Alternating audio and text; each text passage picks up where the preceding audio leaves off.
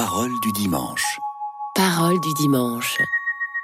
La cohérence des textes de la messe de ce jour. Tout de suite, la première lecture. Une émission proposée par Marie-Noël Tabu. Lecture du livre de Ben Sira le Sage. Si tu le veux, tu peux observer les commandements. Il dépend de ton choix de rester fidèle. Le Seigneur a mis devant toi l'eau et le feu. Étends la main vers ce que tu préfères.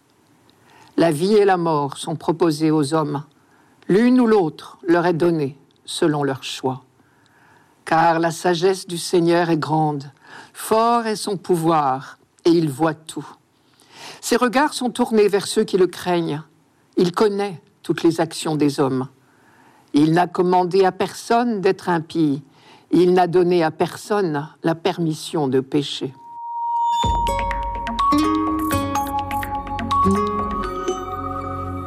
Ben Sira le sage nous propose ici une réflexion sur la liberté de l'homme. Elle tient en trois points, me semble-t-il. Premièrement, le mal est extérieur à l'homme. Deuxièmement, l'homme est libre, libre de choisir, de faire le mal ou le bien. Troisièmement, choisir le bien, c'est aussi choisir le bonheur. Premièrement, le mal est extérieur à l'homme. Cela revient à dire que le mal ne fait pas partie de notre nature. C'est déjà une grande nouvelle. Car si le mal faisait partie de notre nature, il n'y aurait aucun espoir de salut. Nous ne pourrions jamais nous en débarrasser. C'était la conception des Babyloniens, par exemple. Au contraire, la Bible est beaucoup plus optimiste. Elle affirme que le mal est extérieur à l'homme. Dieu n'a pas fait le mal. Et ce n'est pas lui qui nous y pousse. Il n'est donc pas responsable du mal que nous commettons. Et c'est le sens du dernier verset qu'on vient d'entendre. Dieu n'a commandé à personne d'être impie. Il n'a permis à personne de pécher. Si Dieu avait fait d'Adam un être mélangé, en partie bon ou en partie mauvais, comme l'imaginaient les Babyloniens, le mal ferait partie de notre nature. Mais Dieu n'est qu'amour, et le mal lui est totalement étranger. Et le récit de la chute d'Adam et Ève au livre de la Genèse a été écrit justement pour faire comprendre que le mal est extérieur à l'homme, puisqu'il est introduit par le serpent. Et il se répand dans le monde à partir du moment où l'homme a commencé à se méfier de Dieu. Deuxième affirmation de notre texte, l'homme est libre, libre de choisir le mal ou le bien. Cette certitude n'a été acquise que lentement par le peuple d'Israël, et pourtant, là encore, la Bible est formelle. Dieu a fait l'homme libre. Pour que cette certitude se développe en Israël, il a fallu que le peuple expérimente l'action libératrice de Dieu à chaque étape de son histoire, à commencer par l'expérience de la libération d'Égypte. Toute la foi d'Israël est née de son expérience historique. Dieu est son libérateur. Et petit à petit, on a compris que ce qui est vrai aujourd'hui l'était déjà lors de la création. Et donc, on en a déduit que Dieu a créé l'homme libre. Et il faudra bien que nous apprenions à concilier ces deux certitudes bibliques, à savoir que Dieu est tout-puissant et que pourtant, face à lui, l'homme est libre. Et c'est parce que l'homme est libre de choisir qu'on peut parler de péché. La notion même de péché suppose la liberté. Si nous n'étions pas libres, nos erreurs ne pourraient pas s'appeler des péchés. Peut-être, pour pénétrer un peu dans ce mystère, faut-il nous rappeler que la toute-puissance de Dieu est celle de l'amour. Et nous le savons bien, seul l'amour vrai veut l'autre libre. Pour guider l'homme dans ses choix, Dieu lui a donné sa loi. Cela devrait donc être simple. Et le livre du Deutéronome y insiste. Oui, ce commandement que je te donne aujourd'hui n'est pas trop difficile pour toi, il n'est pas hors d'atteinte. Oui, la parole est toute proche de toi, elle est dans ta bouche et dans ton cœur pour que tu la mettes en pratique. Deutéronome chapitre 30. Troisième affirmation de Ben Sirac aujourd'hui. Choisir le bien, c'est choisir le bonheur. Je reprends le texte. La vie et la mort sont proposées aux hommes. L'une ou l'autre leur est donnée selon leur choix. Le Seigneur a mis devant toi l'eau et le feu. Étends la main vers ce que tu préfères. Pour le dire autrement, c'est dans la fidélité à Dieu que l'homme trouve le vrai bonheur. S'éloigner de lui, c'est tôt ou tard faire notre propre malheur. On dit de manière imagée que l'homme se trouve en permanence à un carrefour. Deux chemins s'ouvrent devant lui. Dans la Bible, on dit deux voies. Une voie mène à la lumière, à la joie, à la vie. Bien heureux ceux qui l'empruntent. L'autre est une voie de nuit, de ténèbres, et en définitive n'apporte que tristesse et mort. Bien malheureux sont ceux qui s'y fourvoient. Là encore, on ne peut pas s'empêcher de penser au récit de la chute d'Adam et Ève. Leur mauvais choix les a entraînés sur la mauvaise voie. Et ce thème des deux voies est très souvent développé dans la Bible. Dans le livre de Deutéronome particulièrement, je cite, Vois, je mets aujourd'hui devant toi la vie et le bonheur, la mort et le malheur. Moi qui te commande aujourd'hui d'aimer le Seigneur ton Dieu, de suivre ses chemins, de garder ses commandements, ses lois et ses coutumes. Tu choisiras la vie pour que tu vives, toi et ta descendance, en aimant le Seigneur ton Dieu, en écoutant sa voix et en t'attachant à lui. C'est toujours le chapitre 30 du Deutéronome.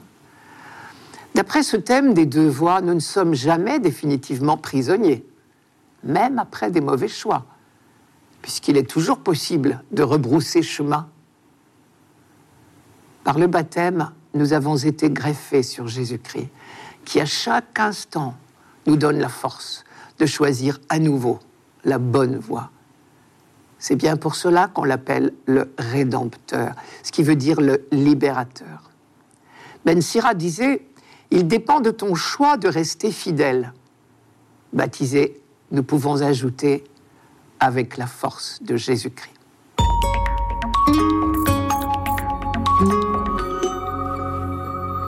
Radio Notre-Dame. Parole du dimanche. Parole du dimanche. La cohérence des textes de la messe de ce jour. Tout de suite, le psaume. Une émission proposée par Marie-Noël Tabu. Psaume 118. Heureux les hommes intègres dans leur voie, qui marchent suivant la loi du Seigneur. Heureux ceux qui gardent ses exigences, ils le cherchent de tout cœur.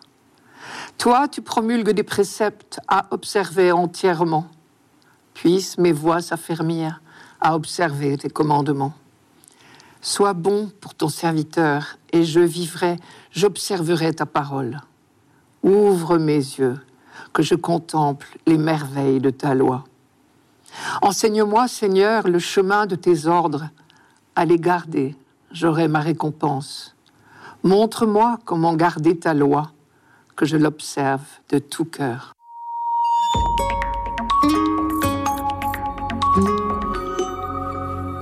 Le grand message de ce psaume, c'est que l'humanité ne trouve son bonheur que dans la confiance en Dieu et l'obéissance à ses commandements.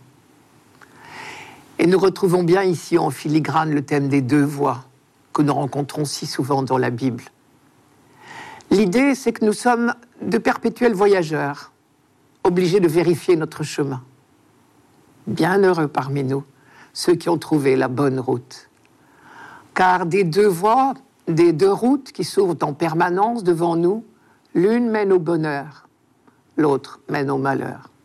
Et le bonheur, d'après ce psaume, c'est tout simple. La bonne route pour un croyant, c'est tout simplement de suivre la loi de Dieu. Heureux les hommes intègres dans leur voie qui marchent suivant la loi du Seigneur. Le croyant connaît la douceur de vivre dans la fidélité au commandement de Dieu. Voilà ce que veut nous dire ce psaume. Il est le plus long du psautier, comme vous savez. Et les quelques versets qui ont été retenus pour aujourd'hui n'en sont qu'une toute petite partie, l'équivalent d'une seule strophe. En réalité, il comporte 176 versets, c'est-à-dire 22 strophes de 8 versets. 22, 8, Ces chiffres ne sont pas dus au hasard. Pourquoi 22 strophes? Parce qu'il y a 22 lettres dans l'alphabet hébreu. Chaque verset de chaque strophe commence par une même lettre et les strophes se suivent dans l'ordre de l'alphabet. En littérature, on parle d'acrostiche. Mais ici, il ne s'agit pas d'une prouesse littéraire, d'une performance. Il s'agit d'une véritable profession de foi. Ce psaume est un poème en l'honneur de la loi, une méditation sur ce don de Dieu qu'est la loi, les commandements, si vous préférez. D'ailleurs, plus que de psaume, on ferait mieux de parler de litanie. Une litanie en l'honneur de la loi. Voilà qui nous est passablement étranger à nous. C'est une des caractéristiques de la Bible, un peu étonnante pour nous. C'est le réel amour de la loi qui habite le croyant biblique les commandements ne sont pas subis comme une domination que Dieu exercerait sur nous, mais comme des conseils, les seuls conseils valables pour mener une vie heureuse. Heureux les hommes intègres dans leur voie, qui marchent suivant la loi du Seigneur. Quand l'homme biblique dit cette phrase, il la pense de tout son cœur. Ce n'est pas magique, évidemment, des hommes fidèles à la loi peuvent rencontrer toutes sortes de malheurs au cours de leur vie. Mais dans ces cas tragiques, le croyant sait que seul le chemin de la confiance en Dieu peut lui donner la paix de l'âme. Et non seulement la loi n'est pas subie comme une domination, mais elle est reçue comme un cadeau que Dieu fait à son peuple, le mettant en garde contre toutes les fausses routes. Elle est l'expression de la sollicitude du Père pour ses enfants. Tout comme nous, parfois, nous mettons en garde un enfant ou un ami contre ce qui nous paraît être dangereux pour lui. On dit que Dieu donne sa loi et elle est bien considérée comme un cadeau. Car Dieu ne s'est pas contenté de libérer son peuple de la servitude en Égypte. Laissé à lui-même, Israël risquait de retomber dans d'autres esclavages pires encore peut-être. En donnant sa loi, Dieu donnait en quelque sorte le mode d'emploi de la liberté. La loi est donc l'expression de l'amour de Dieu pour son peuple. Il faut dire une fois de plus qu'on n'a pas attendu le Nouveau Testament pour découvrir que Dieu est amour et que finalement la loi n'a pas d'autre but que de nous mener sur le chemin de l'amour. Toute la Bible est l'histoire de l'apprentissage du peuple élu, à l'école de l'amour et de la vie fraternelle. Je reviens à cette curieuse béatitude du premier verset de ce psaume. Heureux l'homme qui suit la loi du Seigneur. Le mot heureux, nous avons déjà appris à le traduire par l'expression en marche. On pourrait par exemple traduire ce premier verset Marche avec confiance, toi l'homme qui observe la loi du Seigneur. Et l'homme biblique est tellement persuadé qu'il y va de sa vie et de son bonheur, que cette litanie dont je parlais tout à l'heure est en fait une prière. Après les trois premiers versets, qui sont des affirmations sur le bonheur des hommes fidèles à la loi, les 173 autres versets s'adressent directement à Dieu dans un style tantôt contemplatif, tantôt suppliant, du genre Ouvre mes yeux, que je contemple les merveilles de ta loi. Et la litanie continue répétant sans arrêt les mêmes formules ou presque. Par exemple, en hébreu, dans chaque strophe reviennent huit mots, toujours les mêmes pour décrire la loi. Seuls les amoureux osent ainsi se répéter sans risquer de se lasser. Huit mots, toujours les mêmes, et aussi huit versets dans chacune des 22 strophes. Le chiffre 8 dans la Bible est le chiffre de la nouvelle création. La première création, vous le savez bien, a été faite par Dieu en sept jours. Donc, le huitième jour sera celui de la création renouvelée, des cieux nouveaux et de la terre nouvelle, selon une, une autre expression biblique. Et cette création nouvelle pourra surgir enfin quand toute l'humanité vivra selon la loi de Dieu, c'est-à-dire dans l'amour, puisque c'est la même chose.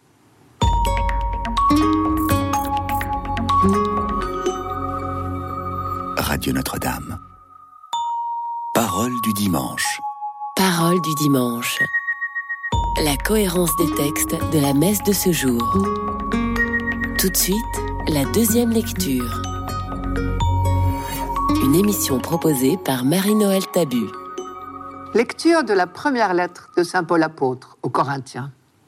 Frères, c'est bien de sagesse que nous parlons devant ceux qui sont adultes dans la foi. Mais ce n'est pas la sagesse de ce monde, la sagesse de ceux qui dirigent ce monde et qui vont à leur destruction. Au contraire, ce dont nous parlons, c'est de la sagesse du mystère de Dieu, sagesse tenue cachée, établie par lui dès avant les siècles pour nous donner la gloire. Aucun de ceux qui dirigent ce monde ne l'a connu, car s'il l'avait connu, il n'aurait jamais crucifié le Seigneur de gloire. Mais ce que nous proclamons, c'est, comme dit l'Écriture, ce que l'œil n'a pas vu, ce que l'oreille n'a pas entendu, ce qui n'est pas venu à l'esprit de l'homme, ce que Dieu a préparé pour ceux dont il est aimé. Et c'est à nous que Dieu, par l'Esprit, en a fait la révélation. Car l'Esprit scrute le fond de toutes choses, même les profondeurs de Dieu.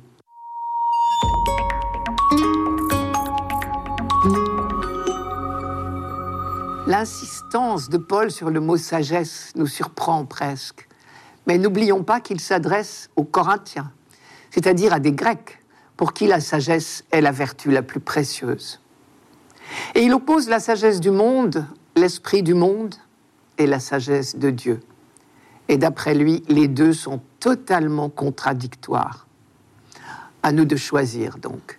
Vivre notre vie selon la sagesse du monde, l'esprit du monde, ou selon la sagesse de Dieu. Nous retrouvons là le thème des deux voies. L'homme est placé au carrefour de deux routes et il est libre de choisir son chemin. Une voie mène à la vie, à la lumière, au bonheur. L'autre s'enfonce dans la nuit, la mort, et n'offre en définitive que de fausses joies. Précisons tout de suite que lorsque Paul parle de vie et de mort, il ne parle pas de la vie biologique, mais de la vie spirituelle. Mais la voie qui mène au bonheur, nous ne pouvons pas la trouver tout seul. C'est pour cela que Paul parle de sagesse tenue cachée. Voici ce que dit le livre du Deutéronome. Au Seigneur, notre Dieu, sont les choses cachées, mais les choses révélées sont pour nous et nos fils à jamais, afin que nous mettions en pratique toutes les paroles de cette loi. Ce qui veut dire Dieu connaît toutes choses, mais nous, nous ne connaissons que ce qu'il a bien voulu nous révéler, à commencer par la loi, qui est la clé de tout le reste. Cela nous renvoie encore une fois au récit du paradis terrestre. Le livre de la Genèse raconte que dans le jardin d'Éden, il y avait toutes sortes d'arbres, et parmi eux, deux arbres particuliers. L'un, situé au milieu du jardin, était l'arbre de vie et l'autre, à un endroit non précisé, s'appelait l'arbre de la connaissance de ce qui rend heureux ou malheureux. Adam avait le droit de prendre du fruit de l'arbre de vie. Seul le fruit de l'arbre de la connaissance était interdit. Manière imagée de dire que l'homme ne peut pas tout connaître et qu'il doit accepter cette limite. Au Seigneur notre Dieu, sous-entendu, et à lui seul sont les choses cachées, dit le Deutéronome. En revanche, la Torah, la loi, qui est l'arbre de vie, est confiée à l'homme. Pratiquer la loi, c'est se nourrir jour après jour de ce qui nous fera vivre. Je reviens sur cette formule. Sagesse tenue cachée, prévue par lui dès avant les siècles. Paul insiste plusieurs fois dans ses lettres sur le fait que le projet de Dieu est prévu de toute éternité il n'y a pas eu de changement de programme, si j'ose dire. Parfois, nous nous représentons le déroulement du projet de Dieu comme s'il avait dû changer d'avis en fonction de la conduite de l'humanité. Par exemple, nous imaginons que dans un premier temps, acte 1 si vous voulez, Dieu a créé le monde et que tout était parfait, jusqu'au jour où, acte 2, Adam a commis la faute. Et alors, pour réparer, acte 3, Dieu aurait imaginé d'envoyer son Fils. Contre cette conception, Paul développe dans plusieurs de ses lettres cette idée que le rôle de Jésus-Christ est prévu de toute éternité et que le dessein de Dieu précède toute l'histoire humaine. Et ce dessein de Dieu, il est magnifique. Je cite, Ce dont nous parlons, c'est de la sagesse du mystère de Dieu, sagesse tenue cachée, établie par lui dès avant les siècles pour nous donner la gloire. Pour nous donner la gloire.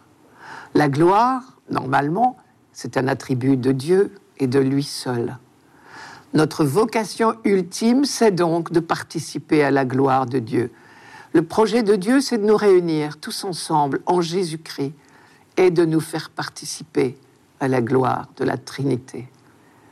Ce que nous proclamons, dit Paul, c'est comme dit l'Écriture, ce que l'œil n'a pas vu, ce que l'oreille n'a pas entendu, ce qui n'est pas venu à l'esprit de l'homme, ce que Dieu a préparé pour ceux dont il est aimé.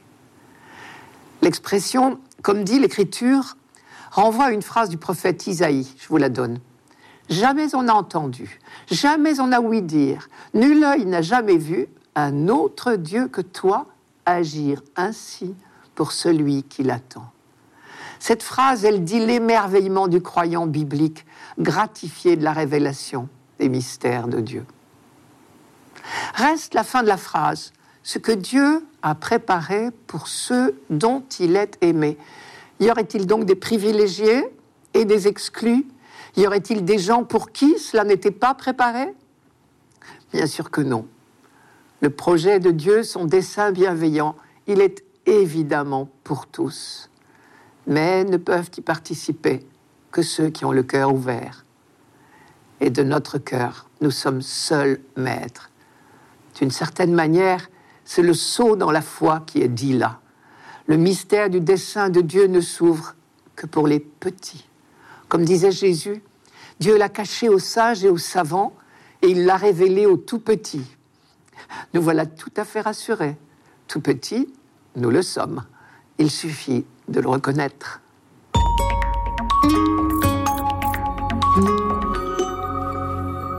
Radio Notre-Dame. Parole du dimanche. Parole du dimanche. La cohérence des textes de la messe de ce jour. Pour finir, l'Évangile. Une émission proposée par Marie-Noël Tabu. Évangile de Jésus-Christ selon saint Matthieu. En ce temps-là, Jésus disait à ses disciples, Ne pensez pas que je sois venu abolir la loi ou les prophètes. Je ne suis pas venu abolir, mais accomplir.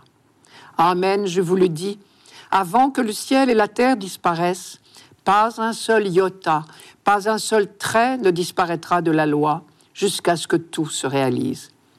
Donc celui qui rejettera un seul de ces plus petits commandements et qui enseignera aux hommes à faire ainsi, sera déclaré le plus petit dans le royaume des cieux. Mais celui qui les observera et les enseignera, celui-là sera déclaré grand dans le royaume des cieux. Je vous le dis en effet, si votre justice ne surpasse pas celle des scribes et des pharisiens, vous n'entrerez pas dans le royaume des cieux. Vous avez appris qu'il a été dit aux anciens, tu ne commettras pas de meurtre. Et si quelqu'un commet un meurtre, il devra passer en jugement. Eh bien, moi, je vous dis, tout homme qui se met en colère contre son frère devra passer en jugement. Si quelqu'un insulte son frère, il devra passer devant le tribunal. Si quelqu'un le traite de fou, il sera passible de la GN de feu.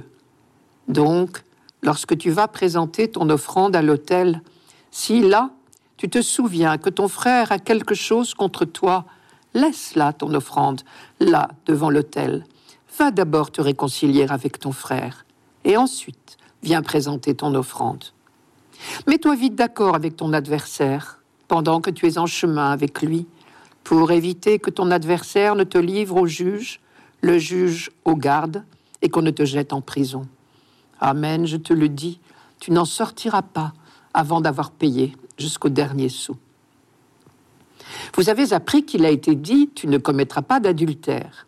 Eh bien, moi, je vous dis, tout homme qui regarde une femme avec convoitise a déjà commis l'adultère avec elle dans son cœur. Si ton œil droit entraîne ta chute, arrache-le et jette-le loin de toi. Car mieux vaut pour toi perdre un de tes membres que d'avoir ton corps tout entier jeté dans la géhenne.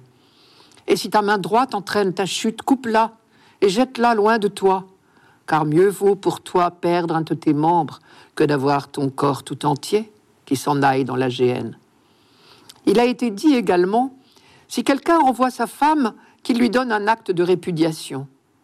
Eh bien, moi je vous dis, tout homme qui renvoie sa femme, sauf en cas d'union illégitime, la pousse à l'adultère. Et si quelqu'un épouse une femme renvoyée, il est adultère. Vous avez encore appris qu'il a été dit aux anciens, tu ne manqueras pas à tes serments, mais tu t'acquitteras de tes serments envers le Seigneur. Eh bien, moi, je vous dis de ne pas jurer du tout, ni par le ciel, car c'est le trône de Dieu, ni par la terre, car elle est son marchepied, ni par Jérusalem, car elle est la ville du grand roi. Et ne jure pas non plus sur ta tête, parce que tu ne peux pas rendre un seul de tes cheveux blancs ou noirs. Que votre parole soit oui, si c'est oui, non, si c'est non. Ce qui est en plus vient du mauvais.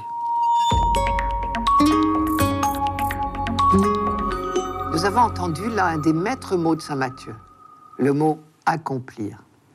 Il vise ce grand projet que Paul appelle le dessein bienveillant de Dieu. Depuis Abraham, toute la Bible est tendue vers cet accomplissement. Et le chrétien, normalement, n'est pas tourné vers le passé. C'est quelqu'un qui est tendu vers l'avenir. Et il juge toutes les choses de ce monde en fonction de l'avancement des travaux. Entendez l'avancement du royaume. Quelqu'un disait, la messe du dimanche, c'est la réunion de chantier du royaume, le lieu où on fait le point sur l'avancement de la construction. Et réellement, le royaume avance lentement, mais sûrement. C'est le cœur de notre foi. Bien sûr, cela ne se juge pas sur quelques dizaines d'années. Il faut regarder sur la longue durée. Dieu a choisi un peuple comme tous les autres. Il s'est peu à peu révélé à lui. Et après coup, on est bien obligé de reconnaître qu'un énorme chemin a été parcouru. Dans la découverte de Dieu d'abord, mais aussi dans la relation aux autres hommes. Les idéaux de justice, de liberté, de fraternité remplacent peu à peu la loi du plus fort et l'instinct de vengeance. Ce lent travail de conversion du cœur de l'homme a été l'œuvre de la loi donnée par Dieu à Moïse. Les premiers commandements étaient de simples balises qui disaient le minimum vital, en quelque sorte, pour que la vie en société soit simplement possible. Ne pas tuer, ne pas voler, ne pas tromper. Et puis, au long des siècles, on avait affiné la loi, on l'avait précisée, au fur et à mesure que les exigences morales progressaient. Jésus s'inscrit dans cette progression. Il ne supprime pas les acquis précédents, il les affine encore. On vous a dit, moi je vous dis. Pas question de les gommer, les étapes précédentes, mais il s'agit d'en franchir une autre. Je ne suis pas venu abolir, mais accomplir. Première étape, tu ne tueras pas. Deuxième étape, tu t'interdiras même la colère et tu iras jusqu'au pardon. Dans un autre domaine, première étape, tu ne commettras pas l'adultère en acte. Deuxième étape, tu t'interdiras même d'y penser et tu éduqueras ton regard à la pureté. Enfin, en matière de promesses, première étape, pas de faux serment. Deuxième étape, pas de serment du tout. Que toute parole de ta bouche soit vraie. Aller plus loin, toujours plus loin dans l'amour. Voilà la vraie sagesse. dans chacun de ces domaines, Jésus nous invite à franchir une étape pour que le royaume vienne. Il ne suffit pas de dire que ton règne vienne. Jésus vient de nous dire comment petitement, mais sûrement, on peut y contribuer. C'était Parole du dimanche, une émission présentée par Marie-Noël Tabu. Rendez-vous dimanche prochain.